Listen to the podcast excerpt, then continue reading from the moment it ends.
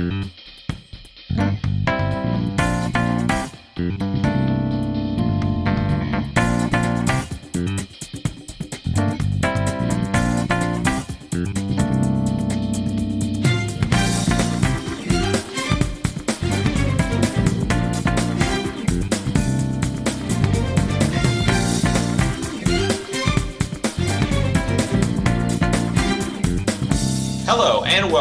episode 139 of Some Like It Scott. I'm your host, Scott Harvey, and I'm joined, as always, by my co host, Scott Shelton. And today on the podcast, we'll be recapping the madness that was the 2021 Academy Awards. But before we do that, Scott, how are you?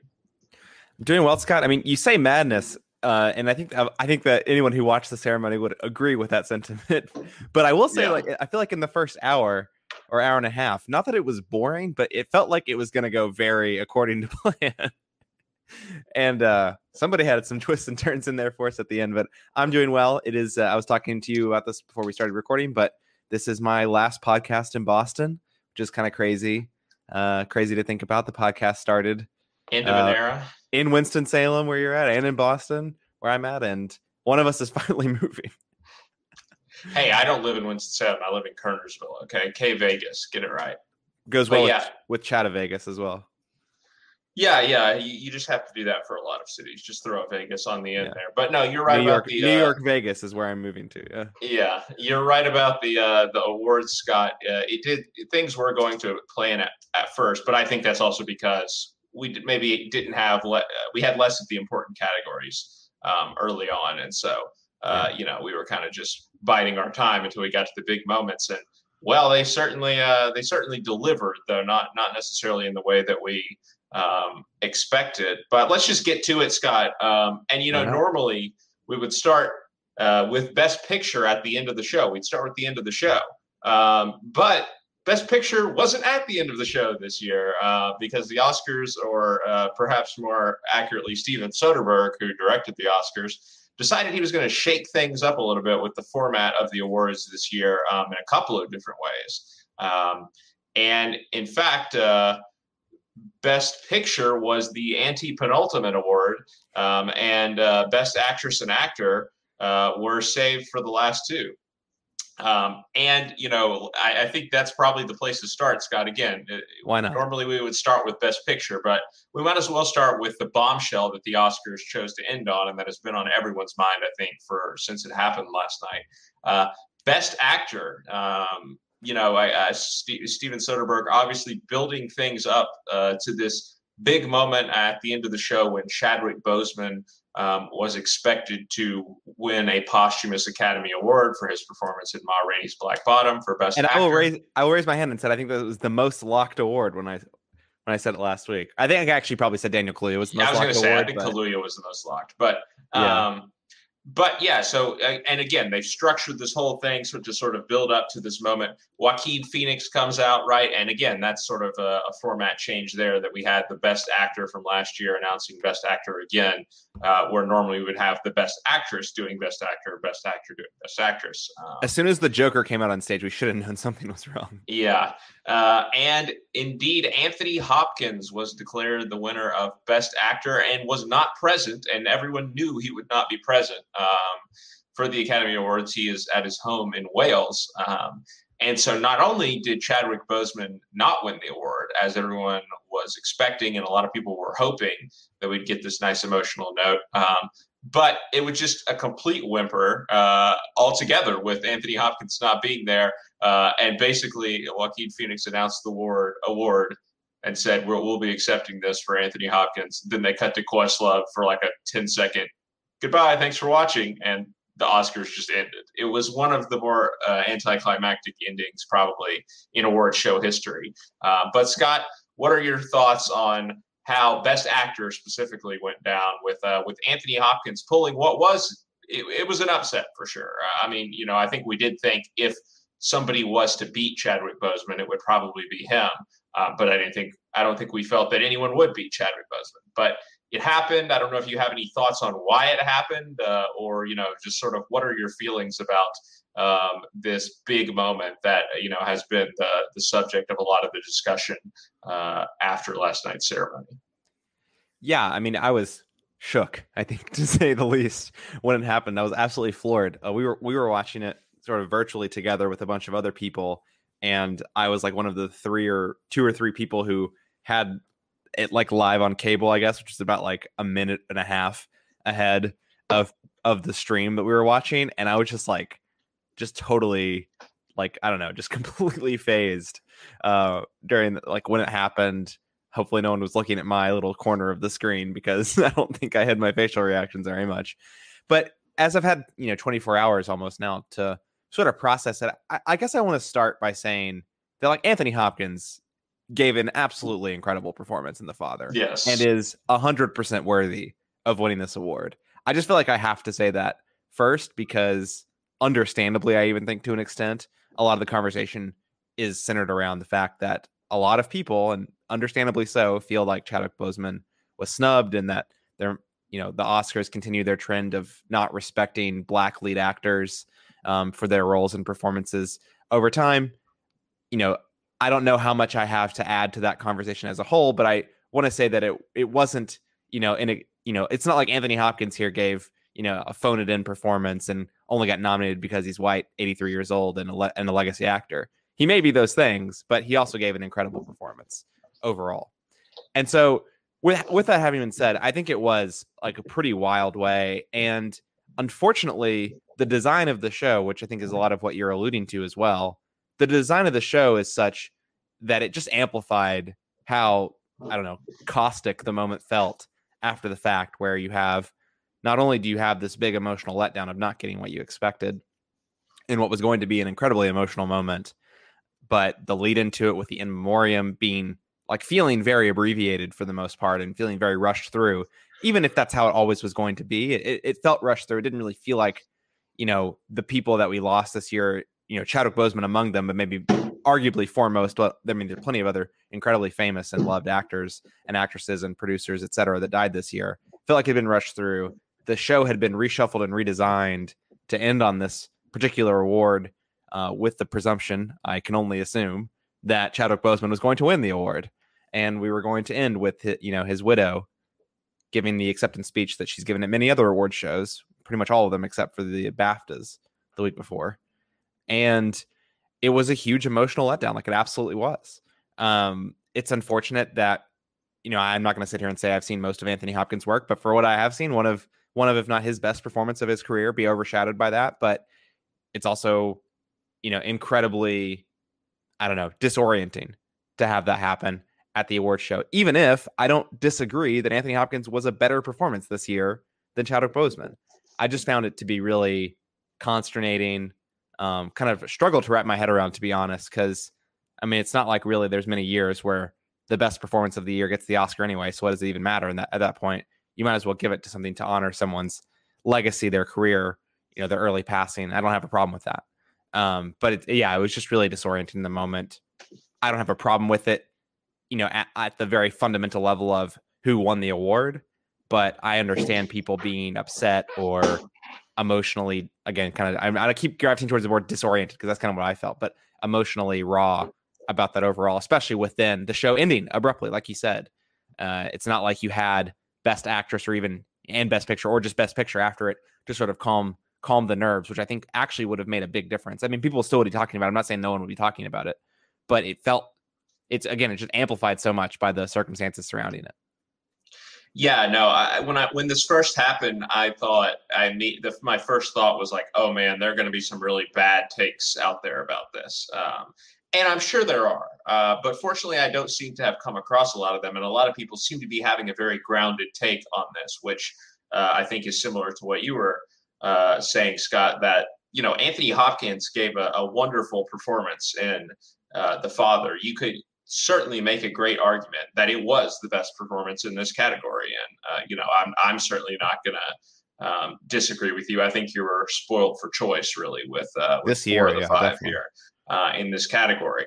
Um, but you know, it, on the one hand, it's a disservice to Anthony Hopkins because now you know he, his win is going to be overshadowed by the circumstances. But of course, it's also a disservice to Chadwick Boseman and to the you know thousands and millions even of fans who you know, were expecting this moment even more so because how they decided to uh, structure the show.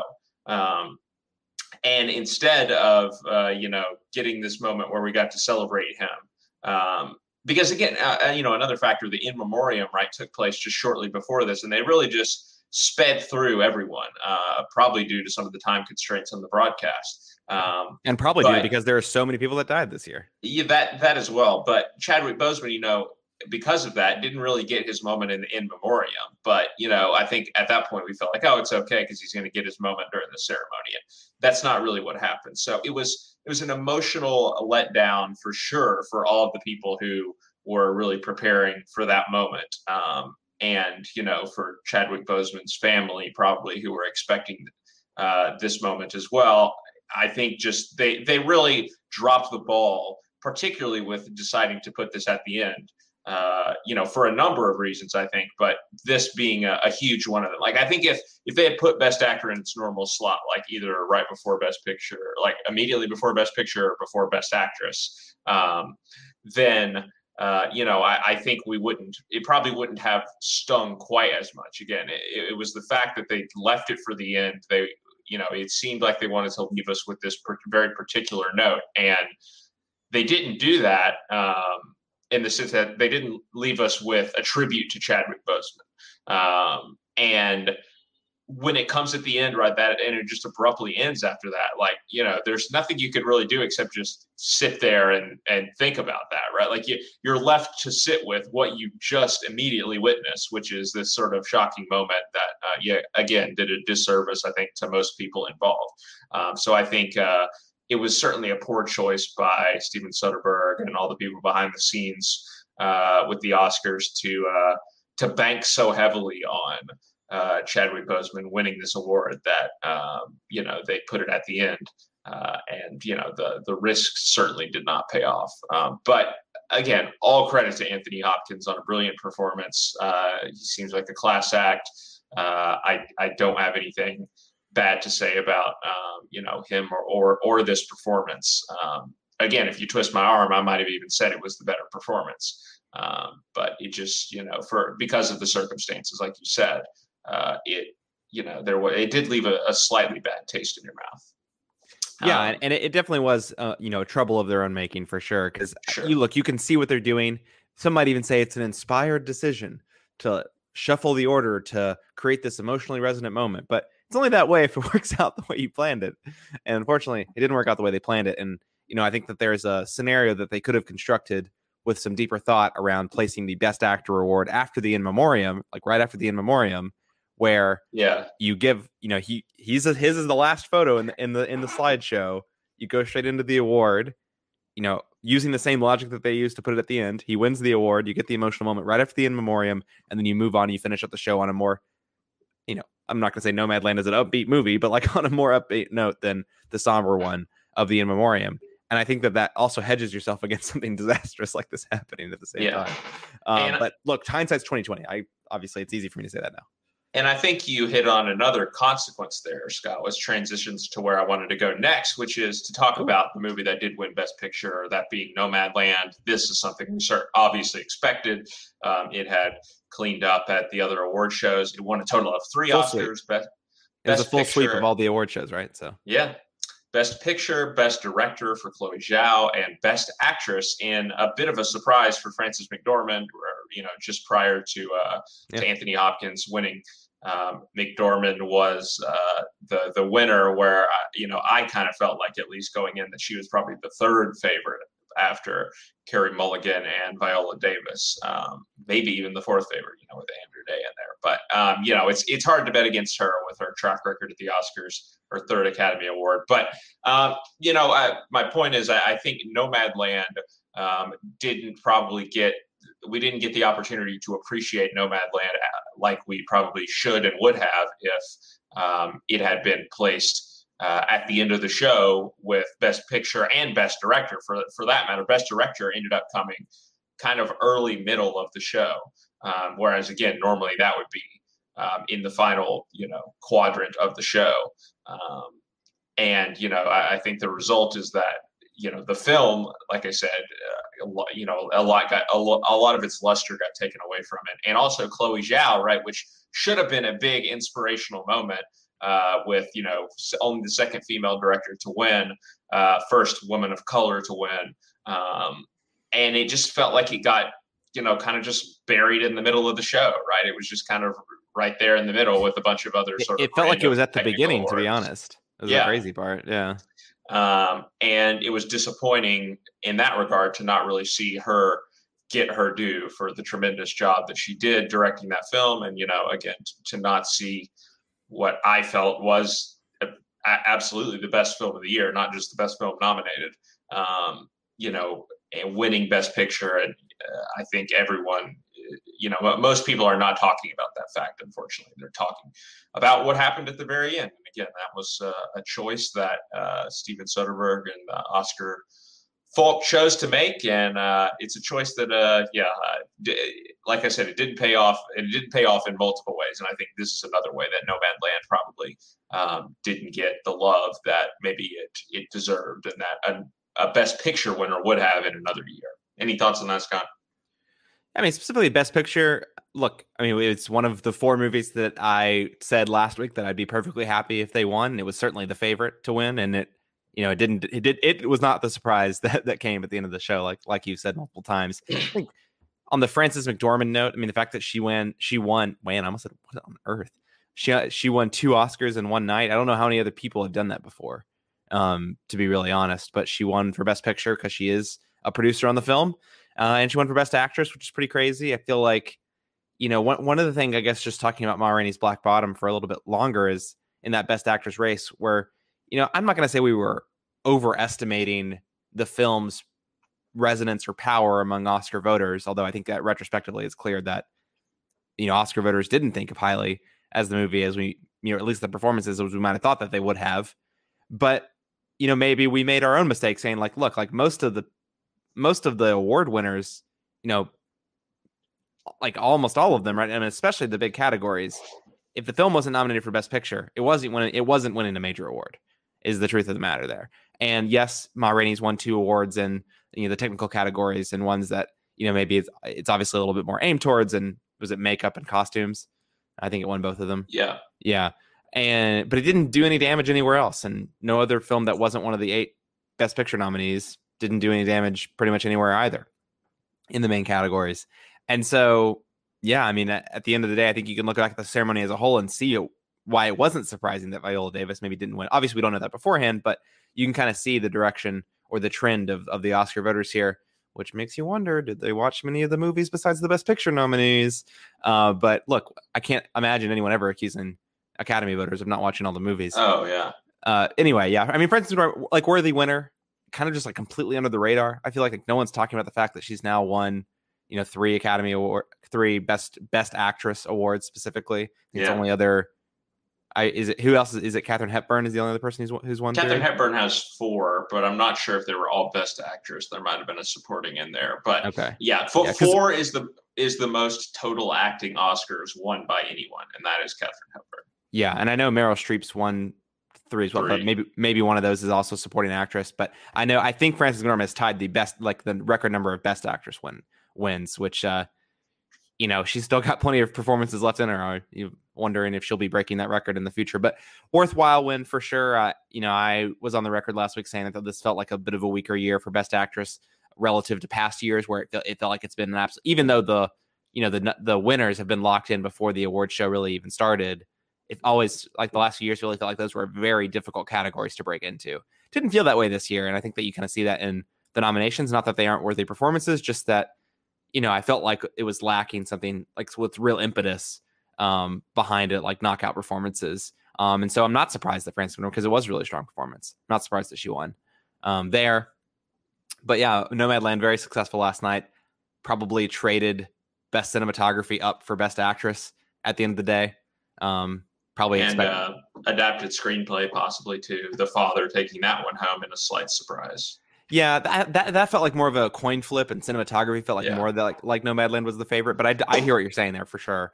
Um, but I wonder, you know, trade those two awards for a Best Actress win. I don't know. Yeah, no, uh, I, I, I don't know either, but um, I'm certainly happy to to see McDormand get it. I think it was a fantastic performance. It Yeah. probably Also, Joel been, Coen just yeah, thoroughly unim- like unimpressed with the ceremony. He looked like he was just like dead eye. well, he's pissed now that his wife has the same number of Oscars that he does with four. So uh, yeah, there you go. Uh, That's true because she, she did get yeah she technically has four because of the She- yeah, the nomad she got the produ- producing one as well. Yeah. Um, Suck it, Joel. Elsewhere, Scott, in the supporting uh, actor and actress categories, a bit more uh, of what we expected uh, on the supporting actor side. Daniel Yeah. Kaluuya taking home uh, a win for his performance in Judas and the Black Messiah, a film. Sorry, that I thought he won the I thought he won the award for his speech. He won it. He actually won it for the movie. Yeah. Wow, Uh, um, for his performance of Judas and the Black Messiah, which was the winner of two Academy Awards, the other one being uh, Best Original Song uh, for the song that uh, H.E.R. uh, performed uh, for the movie. Um, yeah, again, we felt like this would happen, Scott, uh, and uh, and and it did, and it was great to see. Yeah, you you alluded to it there. One of the more memorable speeches of the night, the shout out he gave to his mom and dad was something else. Um, but yeah, just just a gratifying moment for someone who you know he he's just it, it's crazy to think that like he is just at you know starting his career really like we Yeah, we really He's like 32, 33. yeah he he just really broke into the mainstream with Get Out which was a mere four you know three years ago um and but the guy already feels like a you know a movie star a guy who can uh, top a bill, can put people in, in seats, can bring people to the theater. Um, and, you know, it's great to see him, uh, you know, get an Oscar at this stage of his career because it feels like he's only going to get better from here. Um, so, yeah, uh, certainly no qualms with that win either. Yeah, I mean, absolutely not. I Daniel Kaluuya. I've ta- been talking about that performance since I watched the film uh, three months ago. Now I forget when it was when it came out, but I remember watching the film and just being absolutely floored by the whole thing, and especially Daniel Kaluuya's performance. Well deserved, fantastic speech. I mean, it's like one of the several speeches last night that really felt like it. It really did capture the right emotional note in a lot of ways. I mean, the first part of his speech, you know, I think up there with maybe Thomas Vinterberg's speech as well, that really felt like you know they spoke for a long time and what they had to say didn't feel like rambling nonsense that you just kind of wish that they'd get off the stage. That's kind of glib and rude to say probably for some of the people who were giving speeches but like that's just the truth of it. Um and then probably the only speech of the night with the exception of maybe Yu Jung Yoon and we'll talk about that in a second or Yu Jung sorry um that really balanced both the serious and the emotional and the poignant with again sort of this very comedic aspect uh, at the end when he I think put things in perspective in a way that I think it's really easy to lose on a night like the Oscars for many different reasons. Um, one for taking you know cinema and film too seriously, which I know I'm guilty of a lot of the time, and I think if you're being honest, you are too. Um, but also, you know, balancing that, you know, putting that in perspective properly, but also putting it in perspective that like, yeah, like awards may not matter, but at the same time, like we're just like here to celebrate, right? Like we're here to have fun. Um, and the fact that you could that film can in the same speech mean so much, but still be fun. I think that's something that is a it was a really gratifying reminder. And you know, weird weird they didn't start the show with this. Weird that they started with the with original screenplay. Yeah, again, choices were made. Not many of them uh, I understand ultimately, but yeah, hindsight is twenty twenty, I guess. But some of these things are are, are real head scratchers. But Yeah. certainly not Daniel Kaluuya winning the award is certainly not a, a head scratcher. Um, and neither was Yunya Jung, uh, who you alluded to there, Scott, winning Minari's only Oscar of the evening for Best Supporting Actress. Um, again, this sort of started to take shape a little bit towards the tail end of award season that it felt like she would probably be the winner, though there were certainly still room for upsets. Um, and yeah, you know, as you said, she she gave a nice uh, speech that uh, had some humor in it. Of course, the people were talking about. She was uh, making some comments about Brad Pitt, uh, who had presented the award to her. Um, beforehand again like weird choices right like so he keeps it consistent with supporting actor and actress that you know brad pitt giving supporting actress and uh, laura dern gave out best supporting actor um, but then just randomly decides to mix it up for actor and actress i don't get I mean, it but anyway I feel like the I don't know, like Yunya Jung was probably just like, just keep it the same. I want to talk to Brad, And then Laura Dern's like, yes, I definitely want to have a conversation with Daniel Kaluuya before I give him the award, which is basically what happened when she was leaning into yeah. doing the award. Just had a full conversation with them while while uh, announcing who was nominated. Strange. Yeah, but you know, a, a great moment for for Yoon Jung. I, I can't think of another Asian actress that has won an Academy Award, so she might be the first. Um, and so you know, a, big a big milestone there for sure. Um, and, and congratulations to her. Um, it was certainly a great performance. Um, and yeah, I don't I don't know that I have too much more to add than that. Uh, like I said, Minari's only Oscar of the evening. Um, Scott, your thoughts on this one? Yeah, I think fitting enough. I think you know Minari. You know, I, have already, I guess, um, talked about. I mean, on our podcast for Minari, I talked about my thoughts. It's not the film. Uh, it, it, wasn't for me what I think it was to a lot of people, but I, I certainly think it was well made, good performances. Um, I probably like Steven Yeun's performance more than Yoon Jung, but again, supporting actress, I think another weird year um, for it, in spite of having been really strong, a really strong category in past years that uh yeah i don't know just it, it didn't really feel like there was any performance that really stuck out for me over the course of the year and when you give me the list of nominees i can't sit here and tell you what i thought were better you know better options for them to have picked for that category um but i can't tell you that one really sticks out to me either so this one was for me or whoever whoever they ended up picking i was probably just going to shrug at the end of the day and said yeah probably deserved it um, and that's exactly what happened on the night that you know Yoon Jung probably deserved it and for whatever it's worth made up for the snub last year of um Zhao Shuzhen, yeah.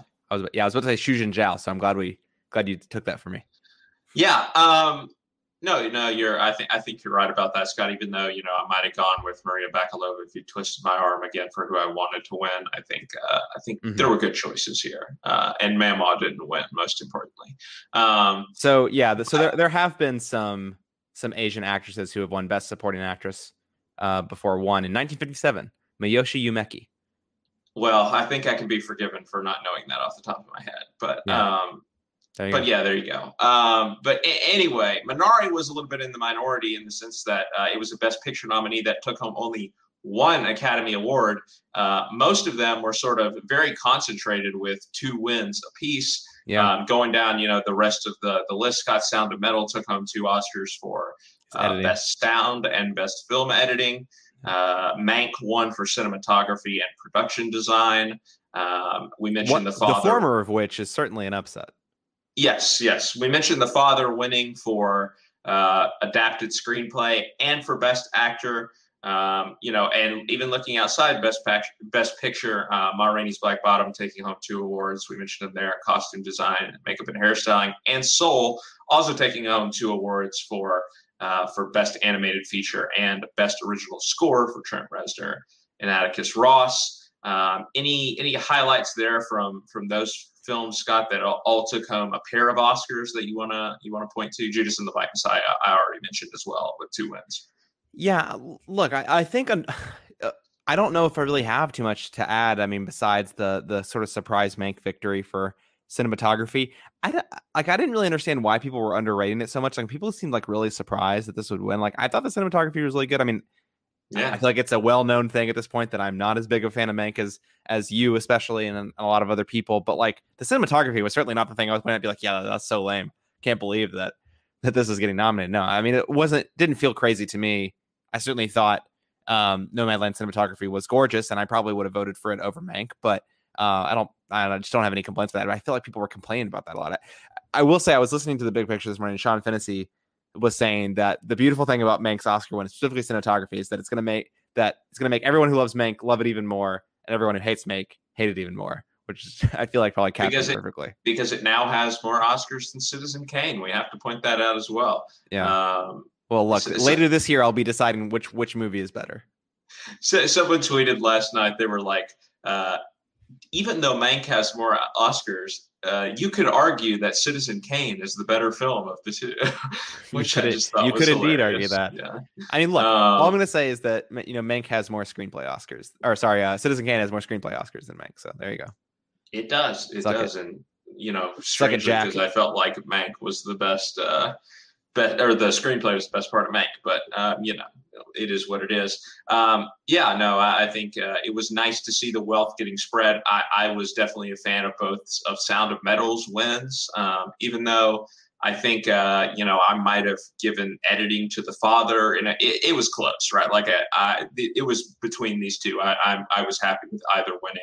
Um, yeah, but I think Film Editing was an upset though. Like I, I think maybe call me out if I'm wrong there, but I think that I mean it, didn't feel like that. I think the trial of the Chicago editing, Seven was favored, which is film inane. Editing. But um, best sound, yeah, no, certainly happy to see Sound of Metal win that because I mean that that yeah. was such an integral part of the experience of watching that movie was um, the sound design. So yeah, that was kind of a no-brainer for for me, and I'm, I'm glad the Oscars followed suit there. Um, with the rest of the Best Picture nominees, Scott Minari getting the one win we mentioned for Best Supporting Actress, Promising Young Woman just one win for uh, Best uh, Original Screenplay for uh, Emerald Fennell. This is um, actually what Soderbergh is doing. He wanted to bury Promising Young Woman as the first award and then never talk about it for the rest of the night. I mean, I do respect that choice certainly, but yeah. Um, but yeah, beating out Aaron Sorkin in a little bit of a, a, slight upset. And in fact, you know, Aaron Sorkin getting beat out altogether because the only film that did not have a single Oscar win uh, from the Best Picture crop was The Trial of the Chicago Seven, which is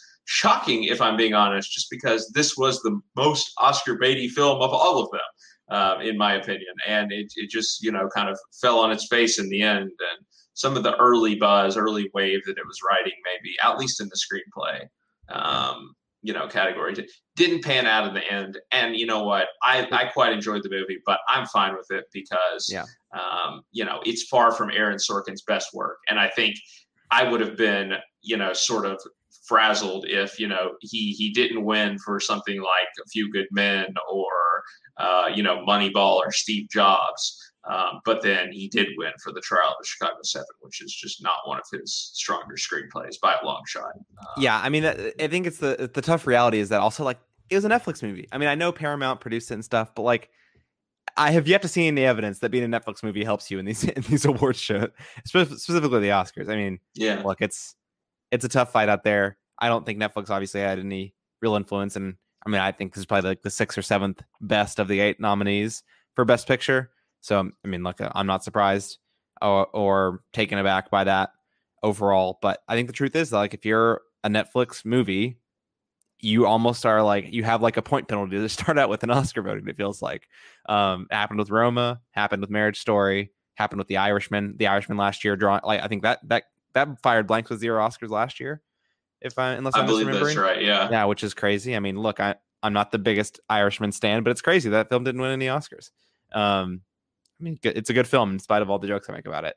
But overall, look, I, I think Aaron Sorkin might. I mean, I know. Well, we already know what his next project is, right? Is it with Netflix? I can't remember, but um, it's that uh, Lu- Lucille Ball and uh, Desi, you know, Ricky Ricardo. Yeah, De- Desi Arnaz movie. Yeah, yeah. I just, um, I just wonder, and of course, this can change. Project. Like, this is a weird, even thing to think, but like, it just makes me wonder. Like, has Aaron Sorkin done his best, Scott? Like, is Aaron Sorkin ever going to really get over the hump?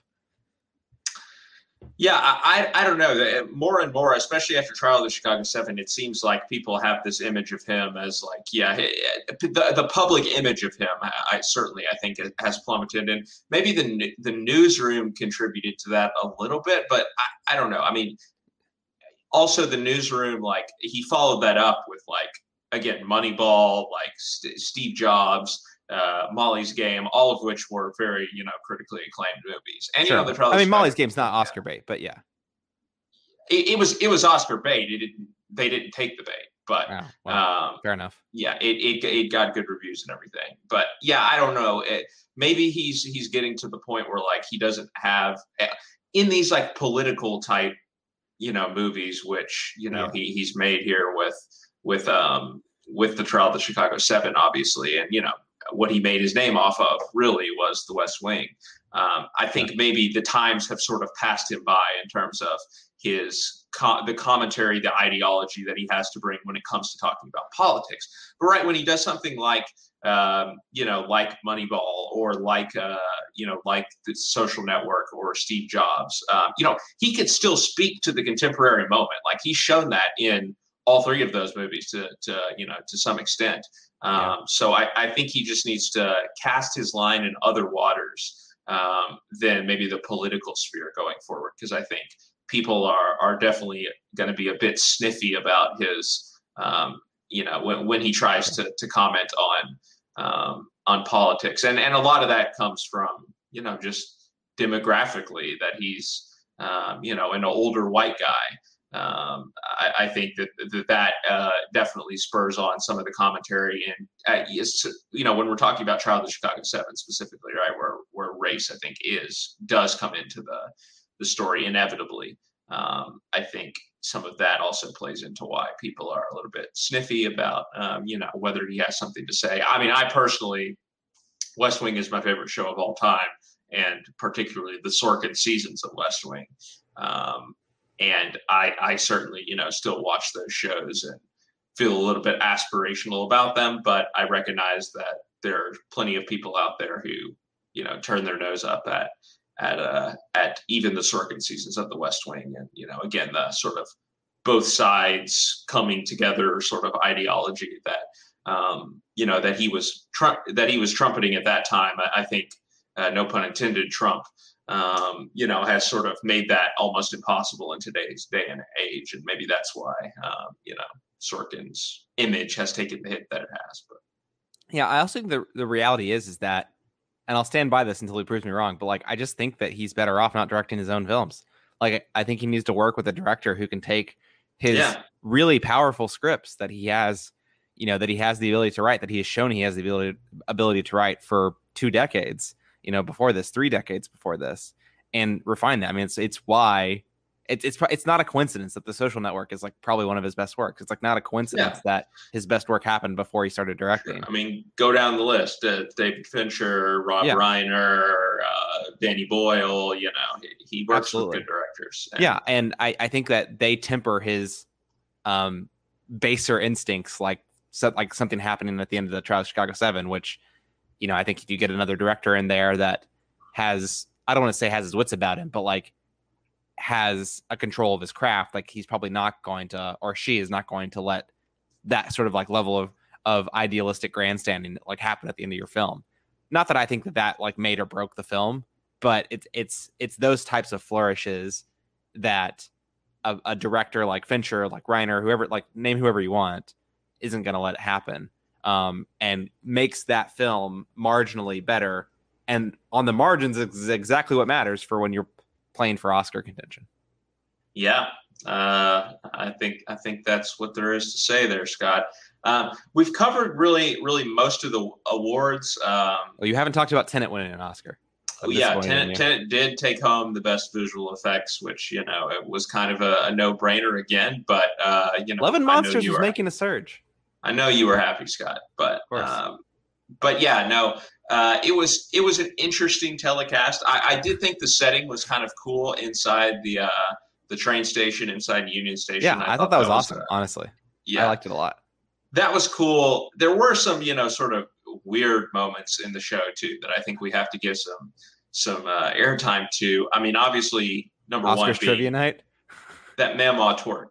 Mamaw twerked, Scott. That was the yeah. thing that happened on the Oscars. Um, so I don't know if you you have anything to add to that. But. Yeah, I have I have so many thoughts about Oscars trivia night with Questlove.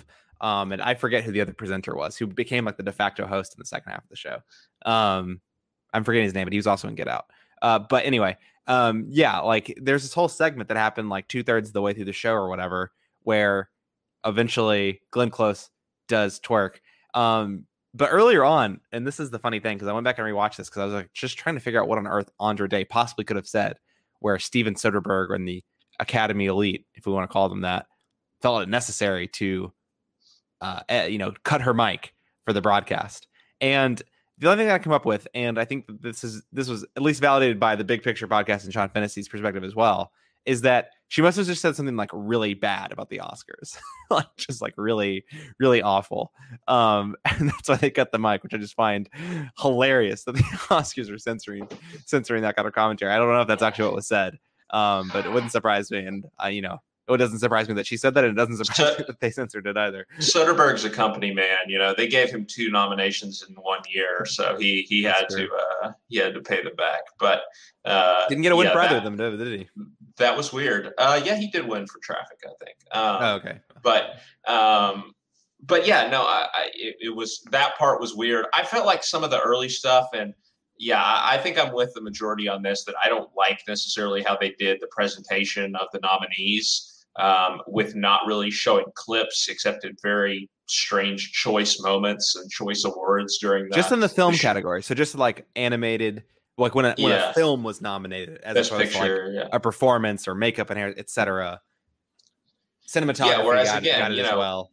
when we're talking about somebody like Daniel Kaluuya, you know, I want to see that scene. Like we got there eventually with the the best picture clip that they chose to show, but like I, you know, I want I want to relive that performance for for a few minutes there. I don't want to get this weird sort of thing of you, you want to get Laura Dern's film criticism. Like, what, yeah, reading some canned speech, like, and them just like weirdly making eye contact from like 25 feet away. I, it just felt very strange.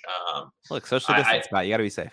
Yeah, I, I, said this when we were watching it, but it felt like they were trying to do like a, a SAG award type riff. I don't know if anyone's ever watched the SAG awards, but like when uh, Literally, you know, they, no one has ever watched the SAG Awards. Actually, no one. Yeah, I mean, they they do this thing on the SAG Awards where, like, in between awards and stuff, they'll go to people in the audience and they'll tell these stories about like you know getting into their career uh, as an actor and then at the end they'll be like my name is sarah jessica parker and i'm an actor. Uh, you know and and it's just like a kind of a corny but also sometimes like kind of cool thing just to hear these you know sort of stories from these people's lives but it it felt like they tried to have this thing of like oh this will be cool like actors compl- complimenting other actors right? Like uh, Laura Dern is, you know, up here complimenting everyone, um, and it just came off as a little awkward, forced, whatever you wanna you wanna call it. But um, yeah, I, I, definitely think they should they should go back to the clips uh, next year so we can really get the taste of the nominees. Scott, did you have any feelings about the uh, you know sort of lack of host? Once again, this is I think the third straight year that we've had no host at the Oscars. Um, I personally, uh, some it seems like people are are kind of starting to get fed up with it a little bit. Um, I I don't have a problem with there not being a host. Um, yeah, but I, you know I think my my thinking on that is you know it cuts out a lot of the filler in what is already a long show, but there still felt like there was a fair amount of filler in this show. Like you that know, ran twenty minutes long. There was filler in a show that ran twenty minutes long. yeah, the whole Oscars trivia thing, Mama twerking, all of that. Um, there were a couple of like little comedy bits and stuff, which I feel like get those out of the way at all the other award shows, right? Like also, that's not frankly, Scott, the the humanitarian awards they were so long. Yeah, yeah. I, am so sorry. Like Tyler Perry, I'm so glad that you decided to feed a bunch of people to make up for your performance for being in the film Vice, but like, um, I don't think we really needed a and you know, to intervene in the Oscars to to do this. Yeah. I think that's another good point. You know, like get all this stuff out of the way at the the governor's you ball. The right, not you know, not even just the previous award shows. You know, That's why they did the, the honorary Oscar award early dinner as well. Yeah, the governor's ball. So just do it there. That's what they normally do. I feel like so. Yeah, I mean, um, they because they kicked the whatever the honorary award is. I always I always forget the name of this one because I always call it the Cecil B. DeMille, but that's at the Golden Globes. Um, but they they presented at the governor's ball. I don't understand why they don't do that for the humanitarian awards too. And then and they sh- race through the in memoriam, uh, which is exactly what I was going to say. I'd rather yeah. I'd rather them cut down the time on like either cut the humanitarian awards and move them to the governor's ball or cut them down on time and just like I don't know. People don't care about the. I'm sorry. People just don't care about the humanitarian award, but and, like people care about the in memoriam, especially this year. Yeah, and you know they cut the songs, the like the performances of the songs a couple of years ago, so that they could be, so that there could be more brevity to the ceremony. So why are they now adding in all this other random stuff? Which like, yeah, I would rather see if we're if we're talking about the you know lesser of two evils here or whatever. I would much rather see the song performances than I would have seen any of the comedy bits or any of you know the the humanitarian stuff. I would agree with you, honest. except I hadn't heard any of the songs in the movies they were nominated for. I just, uh, yeah, I mean, I, I just mean in general, yeah. Yeah. but I mean, uh, look, overall, on some of your other points that you're talking about, I think that I really liked the fact that they didn't cut people off on speeches. It's a double edged sword. I mean, like I mentioned earlier, on some people, like frankly, their speeches sucked, but and they were long because they weren't getting played off. But I like the I, I, will take that hit so you can have speeches like Daniel Kaluuya's and like Thomas Vinterberg's and you know any others that might have popped up here and there. I'm gravitating towards those two, but I'm sure there are others also that I found moving, and, and I'm willing to sacrifice that to get sort of those moments because uh, there's just no way that Daniel Kaluuya ever would have gotten around to what he ended up saying at the end of his speech um, if he was getting played off. So I, am okay with eating that bullet, but I mean the humanitarian awards too much. I think that you're you're right. Like I so to go to the host question, like I still like the host. Like I like I didn't have a problem with the way they framed the show with like Regina King walking in with the first ballot, things like that, walking up on stage and coming back from each break, and you have sort of this like very famous actor or actress pretty much um, being the host for that like you know 10 15 minutes of the show and i think that works fine. The problem yeah. was and i think that what people are probably latching onto about this award show and why they might be getting fed up with it is because of these sort of interstitial segments that you're talking about like oscars trivia sure that like we got some laughs out of that but like there that was like there's no reason for that. Like honestly there's just no reason to have that in the show. It doesn't need to happen. Um and i think that if you cut out those boring boring moments or unnecessary moments i think that that having no host and using your incredibly talented performers as your you know temporary hosts in each segment that works perfectly fine. It works perfectly fine. Yeah. um make, and make it about the move make it about the movies. There was also no there were also no montages or anything like that this year. In the oscar the Rolex commercial had it. What are you talking about? Yeah right. Um but at the end of the day scott you know we're making a lot of complaints but it was the oscars. I enjoy watching the oscars you know, no matter no, no matter what. It. Yeah. Um, 67% down this year. So at the end of the day, it gets a positive review for me because it's the Oscars and also, you know, the best movie won in my opinion. The best movie won, and uh, you know, I haven't been able to say that in in quite a few years. There aren't really any, uh, you know, major awards that I have a, a huge problem with. And, you know, even last year was such a great year for movies, but you know, Joaquin Phoenix and Renee Zellweger won the major acting awards, um, which yeah. were disappointments. Yeah. Um, and look, you enjoyed logging it on Letterboxd for a few hours before they took it down. I did. Yeah. No, uh, I mean that was that was bound to happen, but you got to get your you got to get the lull. You got to do it for the lulls. You got to do it for the banter. Um, yeah. The Academy won't have it. They, I'm sure they slapped a lawsuit on Letterboxd immediately to have that taken down. They probably did. Um, all right. Well, Scott, I think that that should just about do it for our discussion of uh, the t- 2021 Oscars. I've been saying this for a couple weeks now, but now I think we well and truly can turn our eyes fully to t- 2021 and the movies of 2021. I think uh, we have we've put 2020 to rest finally. Um, and yeah, I, I, don't know that there's anything more to say there. The, the Oscars um, certainly put 2020 to rest last night when they didn't give the award to Chadwick Boseman. At the end yeah, they, they did. They did. Um, but we will have more to say after the break uh, when we talk about a couple of news stories, some casting news that was announced this week, uh, which uh, you know caught both of our eyes. We'll get to that uh, in just a minute, but stay tuned.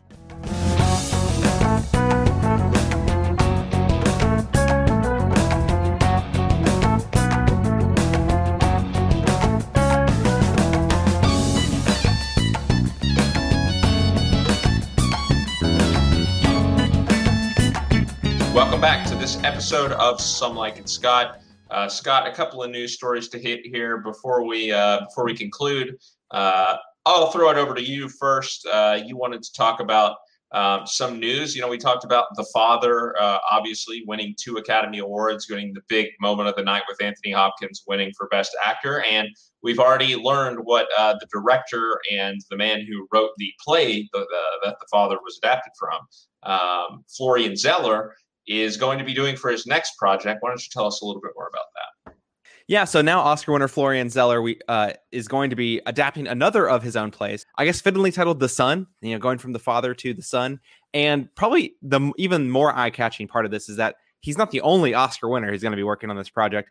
He also has Oscar nominee Hugh Jackman uh, to work with in what in the male lead role for the film, and Laura Dern, Oscar winner, absolute legend. And uh, you know, even though she didn't give her best performance last night at the Oscars necessarily when she was presenting her awards, uh, I'm certainly excited to see what she can do. And given the fact that I think Florian Zeller has already proven that he can adapt his own play really in a way that is really effective uh, to the big screen and really able to take advantage of incredible incredible performances from incredible actors. I'm really excited because I think Hugh Jackman did one of the best performances of his career last year in the HBO film Bad Education. You know, Laura Dern certainly on a hot streak. I think for a lot of the work she's been doing, sort of culminated most recently in her performance in Marriage Story, which I thought was absolutely incredible. Um, I think this is a combination, a trio that could really make something that, you know, if it lands certainly anywhere close to how the father did, we're going to be talking about it again whenever it does come out.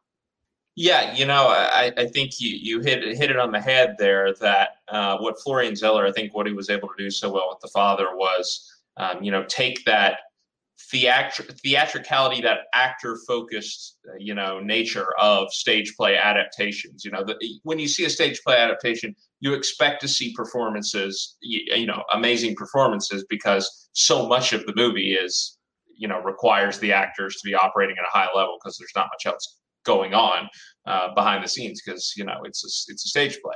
But I think he was able to get those types of performances while also using the medium of film in an inventive way to you know maybe even amplify um, the the themes and ideas in his play. So I think that's uh, that's really impressive to see for a first time director. And um, yeah, so uh, of course I'm I'm interested to see what uh, his next project is going to be, and he's got good names attached. Um, and you know, I, I think uh, I think I'll be ready for this one when, when it comes about. Um, you know, whether it has anything to do with the father or not, uh, you know, with with that title, like you said, the son, uh, I, I, suspect it won't, but it is uh, kind of interesting symmetry there.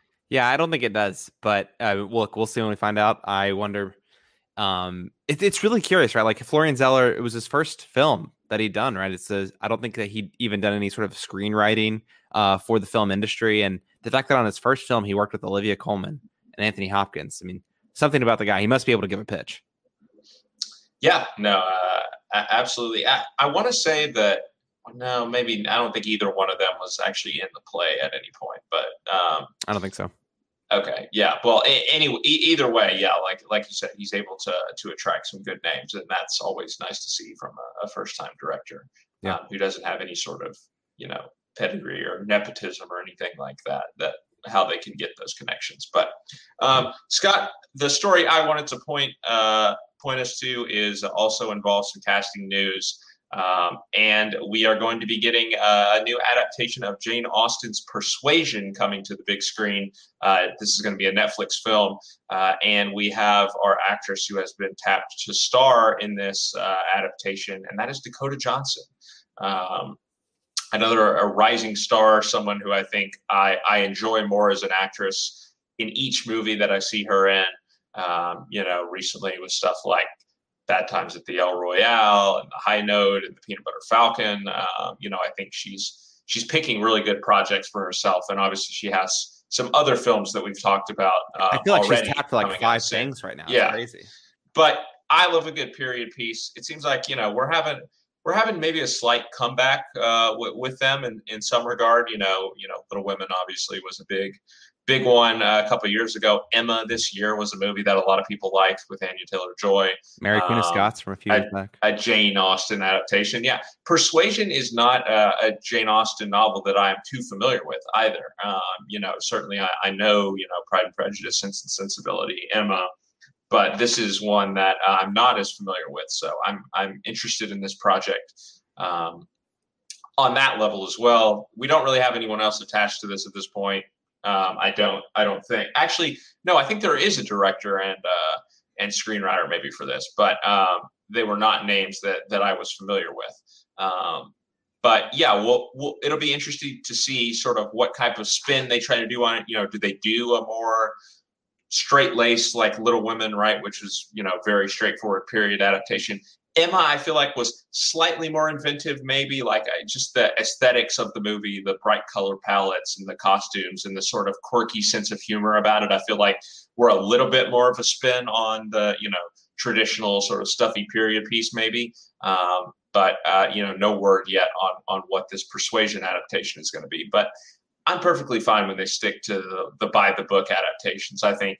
No, I, I, I think weird. it's. I'm no, I'm almost positive it's supposed to be a modern adaptation. Okay. Well, either either way, uh, you know, I, I, am a little bit more skeptical of that because I think you know things can can get uh, a little messy when you try to do that. But uh, there are obviously some some great examples, right? Like even in the Jane Austen realm, Clueless, right, is is obviously a, uh, an adaptation of Emma uh, and a, and a modern one at the time that it was released, um, and that's one of my favorite movies. So, um, yeah, no, there, there's still reason to, to be optimistic. Certainly, uh, also with a name like Dakota Johnson attached.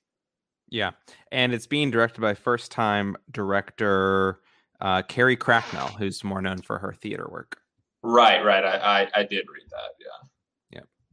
But modern and witty is supposed to be the adaptation, which sounds like Emma, to be honest. But if it's gonna be modern, see, that's why I don't. I don't know if they know it's gonna be modern. I don't know what they mean when they say it's gonna be modern. Is it gonna be like a modern period take?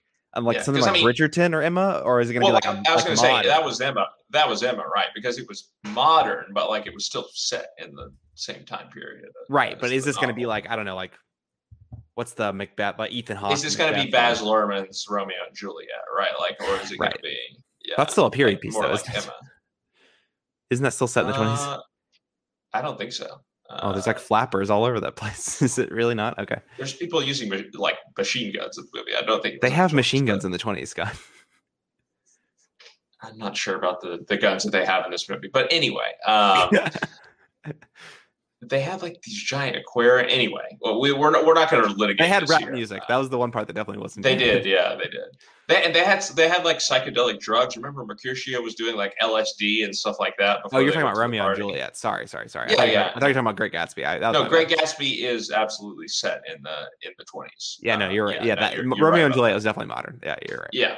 Um, sorry, Romeo plus Juliet. Yeah, sorry. Uh, I'll go kill myself. Any, anyway, I, I can't believe you made me doubt myself there. um, on that note, Scott, uh, I, I, think we can uh, wrap up this episode. Uh, where can our listeners find you on Twitter?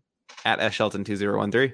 Uh, and yeah, once again, just congratulations on uh, the Boston era of the podcast. The next yeah. time we hear you, you'll be coming to us from the Big Apple. So yeah, let's pray to God that's not too loud outside with the cars honking. yeah, congratulations on that. Uh, I, I, look forward to the next 140 and beyond uh, with you and your uh, your New York flat.